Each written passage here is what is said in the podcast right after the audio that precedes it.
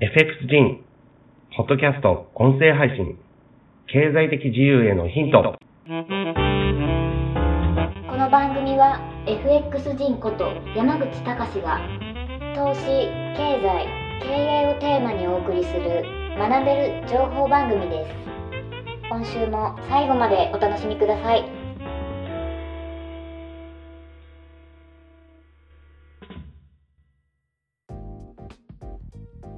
さあ、えー、今回のですね、ポッドキャスト配信また始まりましたけど、今回は、えっ、ー、とですね、引き続きバリで撮ってます。隣には金本くん。はい、で、隣にはですね、素性は明かせない、えー、オカルト研究家が、はい、オカルト研究家は何をしてるかというと、オカルト研究家じゃなくて、あの、世界の不思議なことが大好きですよね。そうですね。そうですよね。はい、で、今もこう、バリに来た目的としては、僕は現地視察。もう、あの、ここで事業投資を始めたい。っていうことですけど、あなたは違う。あなたの場合は、もうバリの占い師に会いに来てる。そうですね。そうですよ。今日5時からまたね。そうですね、今日新しい占い師さんそうそうそうそうそうそう、はい、で、あの、占いっていうのは僕も結構好きで、金本君は、あの、全く信じないし、僕も信じてるというよりは、検証したいんですよね。あ、それで、あ、この占い師、この霊能者は、このぐらい当たるんだとか、そういうのを検証したい。で、これまで僕もまだ何百人の占い師をもう世界中探しあるのでね、あの、来たけども、だけども、なかなかこれっていう人ってなかなかいないので、でね、毎回期待を裏切ってくれるよね。っていうことで、じゃあ、えっ、ー、と、えっ、ー、と、この占い研究家は、えっ、ー、とですね、あのえっ、ー、と、初心者目線で、投資のこと。金本君はもうある程度もう中級者だから、はい、その目線で、はい、ということでお願いします。はい、じゃあ前回ですね、はい。よろしくお願いします。いい、こちらこそ。で、ポートフォリオの話があったんですけど、資産の、これで何か質問とかありますか？あ、大丈夫はい。はい。あの、その投資のことは本当に詳しく知らないんですけど、はい、さっき仁さんがおっしゃった、うん、そのいろんなところに分散をするっていうところで、うん、でもその資金がない人とかは、こうまあ、できないじゃないですか、その時はどうどういうふうにすれば、はい、はい、資金がですね、これ一つの目安なんですけどあの貯金が数十万しかないとかだったら、まずやっぱり一番初めにやるのは FX の勉強だと思います、うん、あ勉強ですそう勉強してこれねあのいきなり闇雲に始めるんじゃなくて、はい、ネモトレードの練習と、あのどうやったら利益が上がるかっていうのをこう勉強。勉強するだけでも楽しいので、学校の勉強と全然違うから、資産をまずはアクティブに増やすっていうところ、そこをやっぱり考えるべきだと思うんですよね。で、世間では FX はリスクが高いとかって言われるけども、そんなことないんですよ。ファンドとかに預けてしまう方がリスクがもう見えなくなっちゃうので、そうじゃなくて FX はいくら、いくら FX を口座に入れるか、で、どのくらいを損切りに設定するかってもう自分で全部コントロールできるわけだから、リスクっていうのはどうなるかわかんない、見えないものがリスクであって、まあ、FX の場合は自分で全部設定できるんですよ。はい、だから別に自分はきちんとした勉強さえすれば FX では利益が出るし、で、リスクって言っても別にあの、きちんと損切りをあの設定すれば全然防げることなので、まずは FX で資産を増やすといいなと思いますね。はい、で、持ってる貯金があったらその貯金の5分の1とかを FX の口座に入れる。はいで、貯金がないんだったら、えっ、ー、と、毎月、えっ、ー、と、もらうサラリーの中から、は、10分の1とか5分の1を決めて、それを、あの、もう投資、自己投資だと思って、FX の口座に振り分ける。で、それによって、あの、増えたお金で、トレードを、あの、徐々に小さいロットからスタートして、慣れていくっていうことが大事です。最初はもう10万円からとかでも大丈夫全然 OK です。全然 OK です。あの、ロットっていう単位があるんですけど、もう日本の証券会社とかでもね、0.01ロットとか、あの、1000通貨単位っていう、ちょっとこれ難しいんですけど、これ聞いてる人はわかるんですが、あの、そういったところから始めることもできるので、そこでですね、まずは勉強したことをもとに始めていくっていうことが大事かな。んで、あの、FX で、例えばね、毎月資金を倍にするってことも全然できるんですけど、できるんですけど、でもそこまでいくのっていうのはスキルが必要なので、月に10%ずつ利益を出すっていうのは全然できるんですよ。で、こんな金融商品他にないので、ね、だから個人投資家の時代なんですよね、今本当に。で、これは他の世界中のファンドとかでも、えっと、こういう風にしてやることってできない。なぜならば、世界中のファンドとかでは、あの、トレーダーたちが雇われた状態なので、雇われてるから、あの、必ずトレードしないといけないんですね、仕事なので。そうすると自然と無駄打ちが増えていくので負ける確率も多くなっちゃうわけなんです、けれどもあの個人でやる FX っていうのは別に1ヶ月チャンスがチャンスじゃないなと思ったらやらなくてもいいんですよね。だから本当勝てるところだけを選ぶことができるっていうのが個人投資家の特権なので、まずは資産が少なかったら僕は絶対に FX から始めた方がいいかなと思います。他にない、ないんですよ、本当に。他にない他にないと思いますよ、こんないいもの。ですよ。だけ？えー、そう、言い過ぎだな。ちょっと言い。いや、でも他にないんじゃないですかね。だスキャルピングとかだったら本当に利益になるのってのは早いのであじゃあまずはスキャルピングがおすすめ。僕はそう思いますね、ただ勉強も兼ねてっていうことであればスイングって言ってちょっとまったりめの、月に1回とかのトレードチャンスみたいなものを狙うっていうのも、まあ一つだと思うんですよね。ただ資産を増加させるっていうことを考えたらやっぱりスキャルでうん、スキャルのスキルっていうのを学んだ方が絶対にいいと思いますね、うん、でそれである程度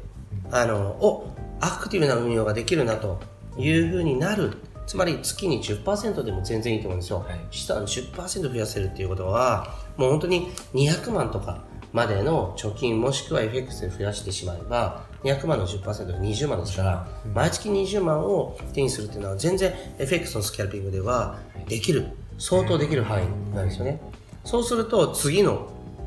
投資家としてのステップが見えてくるわけですよ、金とかもあのちっちゃいものとかであれば本当にですね数万円とかでも、えー、と買えるものっていうか、ね、あのこんなちっちゃいであポッドキャストだから伝わらないけどこんなちっちゃいとか、えー、握り拳の半分ぐらい、うん、あ数万円はちょっと言い過ぎだね。数十万。うん、今だったら、はい、ちょっと上がっちゃったんで今ね、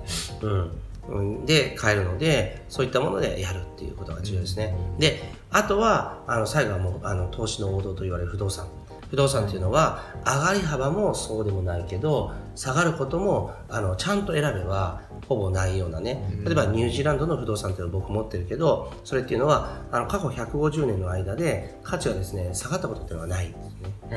えー、150年。そうです。あの下がったことがないっていうのはそのあのリーマンショックとかの時とかは、えーとですね、15%ぐらい下がってるんです、はい、けども翌年にまたリカバリーしてるんですねでもアメリカのあの不動産投資業界っていうのは、はい、不動産っていうのは価格っていうのはどうなのかっていうとリーマンショックの時とかにあの90%下落したりしてるんですよ。うん、90%? そうですよ。100万円で買ったものが10万円になったりしてるんですよ、えー、これリスクですよね、はい、でもあのそういったものを受けないでもニュージーランドみたいなテロとか戦争のリスクがないくて、経済基盤もしっかりしてて、あのまだまだあの人口がすごく少ないんですよね、はい、400万人しかいないので、だからここからはどんどん増えていくっていう状況。でしかも先進国なのでであのかつオークションとかで売買されてて現地の人がいつでも買える状態なので、値崩れが起きないっていうような状態、でこういったところのものを僕は多くしてるんですね。うんそうそうそうそう。でリスクがあるようなところのものはあの少なくしてるんですね、だから自分はアメリカの不動産ってすごく今あの買う買う人いるけど僕はそんなに絶対に大きな資金というものをアメリカの不動産には投じたくないですね、何よりもやっぱりリーマンの時の前科がありますから。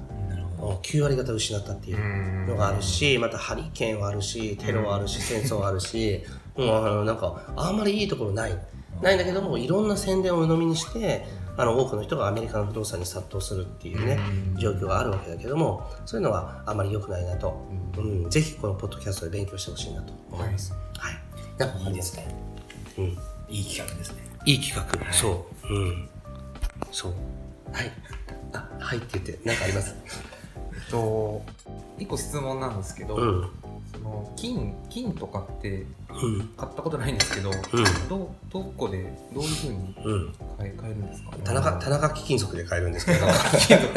でもでも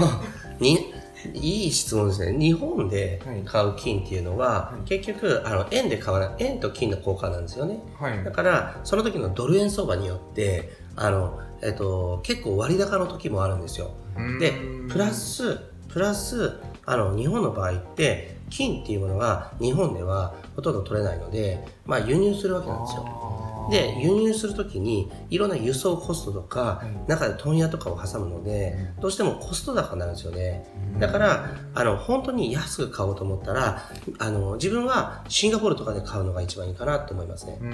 あのその時のレートでドル建てで買うこともできるし円建てで買うこともできる。だから僕は前回のあのポッドキャストでも収録したけどドルと円と両方持ってるんですよ、はい、だからその時有利な方を使う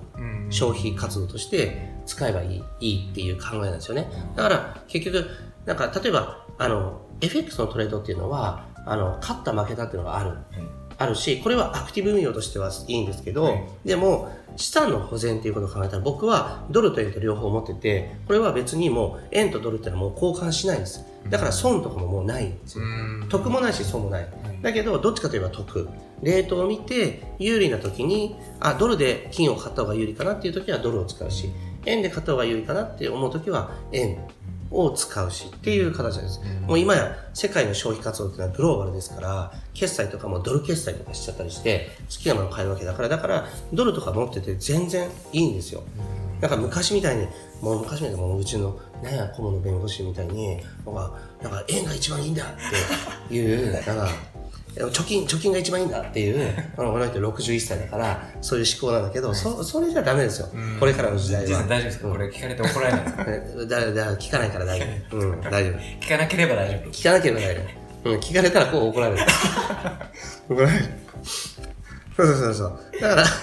ら、意外と喜ぶんだよ、こういうの言うと。うん、本人聞くと。この山口の野郎って言いながら喜の話して。僕の話してっていうね。えー、そう。いや、すごい弁護士なんだよね、実はね。経歴とかも。テレビとかもちょくちょく出る人で。ええー、すごい。すごい、すごい。もう、もうあの、日本最高峰の頭脳って言われるぐらいの。えー、で、なぜか、うちの、あの、投資教育の普及っていうことを理念に置いてる、クロスリテイリングの顧問はやってくれてるんですよ。で、ほとんど断ってるんですよ、他は。えすごいですね、うん、変な商売だから全部断るんです、でもうちのことはいろいろ精査してくれた結果あのこの会社はあの応援したい。っていうことであの顧問やってくれてまあうるさいうるさい。本当に一個一個さ、もうもう聞かせられないです。あ聞かせられない、はい、そうそうそうそう。まあそういうことがあるわけだけども、じゃあポートフォリオに関してはそうですね。であのえっと、じゃあ不動産ってどのくらい買えるのって言うんだけど、これは、えっと、基本的に価格が安いほどリスクがあるっていうふうに考えるといいと思います。つまり、え例えば、あの、えっと、ニュージーランドの不動産を買うよりも、ベトナムとかカンボジアとか、えっと、バングラデシュとかで不動産買う方がやっぱり安く買えるんですよね。っていうのは、それだけ、やっぱりまだ、あの、えーと、不安定っていう要素があって、値が高くなってないっていう状態なんですよね。だから、そういうところで買うのは僕は少なくしてるんですよね。でもそっちの方が増える、うん、お金が増える？さすが。そうなんですよ。リスクが大きいっていうことはリターンが高いっていうことなんですよね、だからあのリターンを得ようと思ったらリスクっていうのは絶対取らなきゃいけないんですよ、もうこれあのリスクは絶対取りたくないっつったらもう銀行の貯金しかないんです、でも銀行の貯金で100万円積んでもう1年経った時にいくら増えるってもう本当100円とかでしょ、そんな感じ。でリスクを取らないんだったらそうなる。だからリスクっていうのは取っていいんです。取っていいんだけどコントロールしないといけない。だから僕ニュージーランドの時はガンガン行きます。なぜかっていうと持ってる貯金をあのさらに条件のいい資産に振り替えてるだけなので、はい、何かを消費して例えばアイスクリーム食べてなくなるとかっていうことだったらえー、このアイスアイス1個が8000円買えねえやって思うじゃないですか、はい、だけどもニュージーランド不動産が5000万って言われたら別にここにある5000万をこっちの5000万に変えてるだけででしかも家賃も入ってっていうすぐ家賃入るんですよ、ニュージーランドその仕組そういう仕組みなので。だからあそれだったらいいやっていうことでキャピタルゲームもインカムゲームも入る。じゃあっていうことでまあ多くあれすることができるんですよね。だけどもあのカンボジアとかってなったら自分はやっぱりちょっとだけ。っていう感じですね。これってな何でも聞いてうん何でもない何でも聞いてください。そのニュージーランド不動産に投資をして、うん、いくらぐらい儲かったんですか？あニュージーランドの不動産は聞きますか、はい、えっとですね、えっとですね、言っちゃって大丈夫なやつですね。もちろん。大丈夫なんですけど、えっとですね、今持ってるのが5000万ぐらいなんですけど、のものは1個あるんですけど、その前に持ってたやつっていうのは、えー、7000万ぐらいで、それがやっぱり1億ぐらいで売れてるんですね。あ、ごめんなさい、言い過ぎだ。8500万ぐらいかな。うん、で売れてる1500万増えた。えだけど、えっとですね、それはこうリフォームしたりしてあの売れるようにリフォームしたりしてリフォーム費用とかを引く、はい、ここはここも投資なんですよね。やっぱりだから投資って勉強すればするほど奥が深くてでこういうふうにリフォームするとこういうふうに売れるっていうようなところとかもこう考えてやるんですよ。これはまあ考えてやるというか僕はまああの、えーと、あの業者に全部お任せだったんですけど、だから1500万ぐらい増えたんだけども自分の取り分として残ったものは多分、えーと、800万ぐらい。だから3か月で800万ぐらい。あそんなに短時間でいいんですそうです。すぐあの買う人たくさんいるんですよ。ニュージーランドの不動産って。買う人も売る人もたくさんいて、なぜかというと、これはもう、あのまあ、これニュージーランドの話じゃないんだけど、今回のポッドキャストは、あの、ちょっとだけ触れると、ニュージーランドっていうのは、あの、家っていうものは、買って、しばらく住んだら売って、っていうのを繰り返すものだっていう感覚なんですよね。で、しかも、古いものほど価値が上がるんですよ。これ日本人の感覚にないんですけど、ヨーロヨーロッパと同じ感覚なんですよ。ヨーロッパの人たちもそうなんですよ。古いものっていうのは価値が上がるっていうふうに考えるんですよね。だから古い街並みとかで保存したがるじゃないですか、そういうのと同じで古い家っていうのは価値があるんでニュージーランドも古い家をリフォームしてでさらにこうなんていうか内装とかをちょっと古い感じにしてまたおしゃれにして売るんですよね、だそういうのをやるとあの必ず売れる。でニュージーランド人っていうのはそうやって家をコロコロこう変えていくので平均7年に1回買うんですね。へえ多いですね。多いです。でで、だから必ず値がつくんですよ。で、オークションがあって、あの、毎日ニュージーランドのどっかでオークションがあるんですよ。はい、で、そこで売り買いっていうのが活発に行われる。で、かつ、じゃあさっき、あの、えっ、ー、と、なんだ、あの、家賃が入るっていう話もしたと思うんですけど、はい、家賃とか、これはニュージーランドの、あの、やっぱり仕組みなんですけど、あの、ニュージーランドはやっぱり移民とかがいるんですよね。はい、やっぱりニュージーランドで人気なので、で、そうすると、やっぱり、まあ、あの、例えば、えーとなんかあのえーとえーと、ヒスパヒスパニック系の人たちとか、黒人系の人たちとか、まあ、移民で来るんです、移民で来ると最初って資産がないから買えないんですよ、不動産を、そうなるとやっぱり借りるんですよね、で何か商売を始めるとしても店舗としてこれは今度は買うんじゃなくて借りるっていうケースが多いんです。でそういう借りる人たちっていうのが一定数必ずいるんですねだから自分は不動産、えー、と今回であの2個目なんですけど2個目1個目も2個目もあの不動産を所有してすぐ、えーですね、あのなんつうの家賃っていうのが入ってるんですよ。えー、で今もう5000万ぐらいのもので家賃が月25万ぐらい入ってるので。あ結構高いですね。そうなんですよそうなんですよ。うんうん。そうそうそう。ニュージーランドはそういう感じですね。あの銀行にお金置かないんですよみんなみんな銀行からお金借りてそのお金で、えっと、不動産を所有するんですね。でそれで不動産で資産を保全した方が絶対に安心だっていうのがニュージーランド人の考え。で日本人ぐらいなんですよ。あのもう悠長に貯金しとけば絶対安心ってもう絶対そんなことないんであの資産っていうものはそうじゃなくてちゃんとポートフォリオを組んでいくべき。でそれを前回お話したのがアクティブに運用する、えーと、FX のトレード。で自分だったら事業投資っていうものとあとは、えーと守りの部分。守りの部分で資産というものを円だけで持ってたらもう一気に目減りしたりするのでじゃなくてドルでも持つよ不動産でも持つよゴールでも持つよっていうふうにしていくっていうことですね、うん、はい。っていう感じです。もうこれでだからもう不安なく資産というものを持ち続けられる。でニュージーランドとか高いけどでもあのねあの今うちの会社であの別法人を動かしてそっちでは今度はニュージーランドの不動産とかを例えば一口5万円とか1万円とかからそう持てるっていう仕組みを今あの法的に、えー、作ろうとしてるんですよね。だからそうなるとそれも一つのサービスとして皆さんに提供することができる。はっきり言ってこれっていうのはニュージーランドの不動産っていうのはこう上がり幅がほとんどないので年利10%とかだからそれもすごくないですか？そう、そう。でその代わり下がらないんですよね、はい、だからさっきのリスクとリターンの話であのリターンが少ないということはリスクも少ないんだけど年20%みたいな話だからこれをあのうちの法人のグループでサービスとして始めてもうちの利益って本当少ないんですよ。少ないんだけどもでもこれはあの僕自身がやりたい。もう皆さん気づいてっていう、あの円預金だけしてたらダメですよ。っていうことで世界各地に資産を築いてポートフォリオを組んであなたはトレーダーとしてアクティブに稼ぎましょう。ってこれでも経済自由人。うん。じゃあその僕貯金しかしてないんですけど、うん、そういうふうにやっていったらやばいってことですか？やばいと思いますよ。だってあの前回の話ですけどあの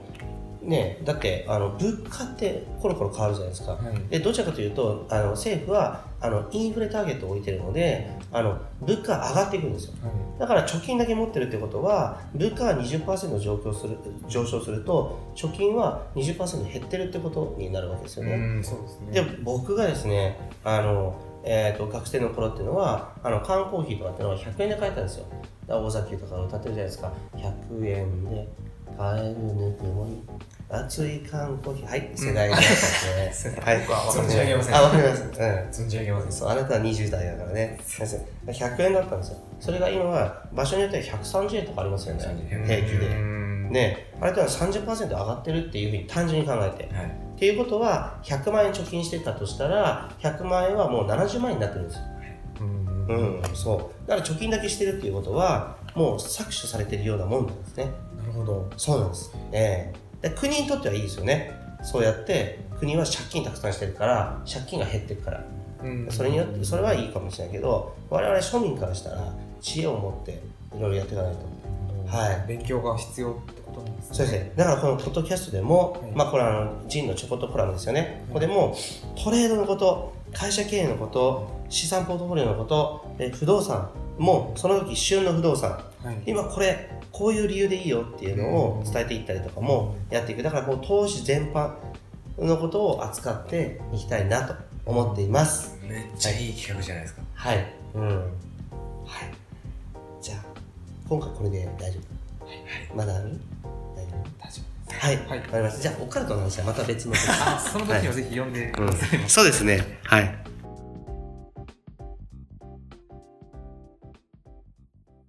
今週の放送はいかがでしたでしょうか？弊社クロスリテイリングでは投資に関わる様々な情報を発信していますひらがな3文字で投資に教科書の課で投資家と検索してみてくださいねそれではまた次回お会いしましょうこの番組はクロスリテイリング株式会社の提供でお送りしました。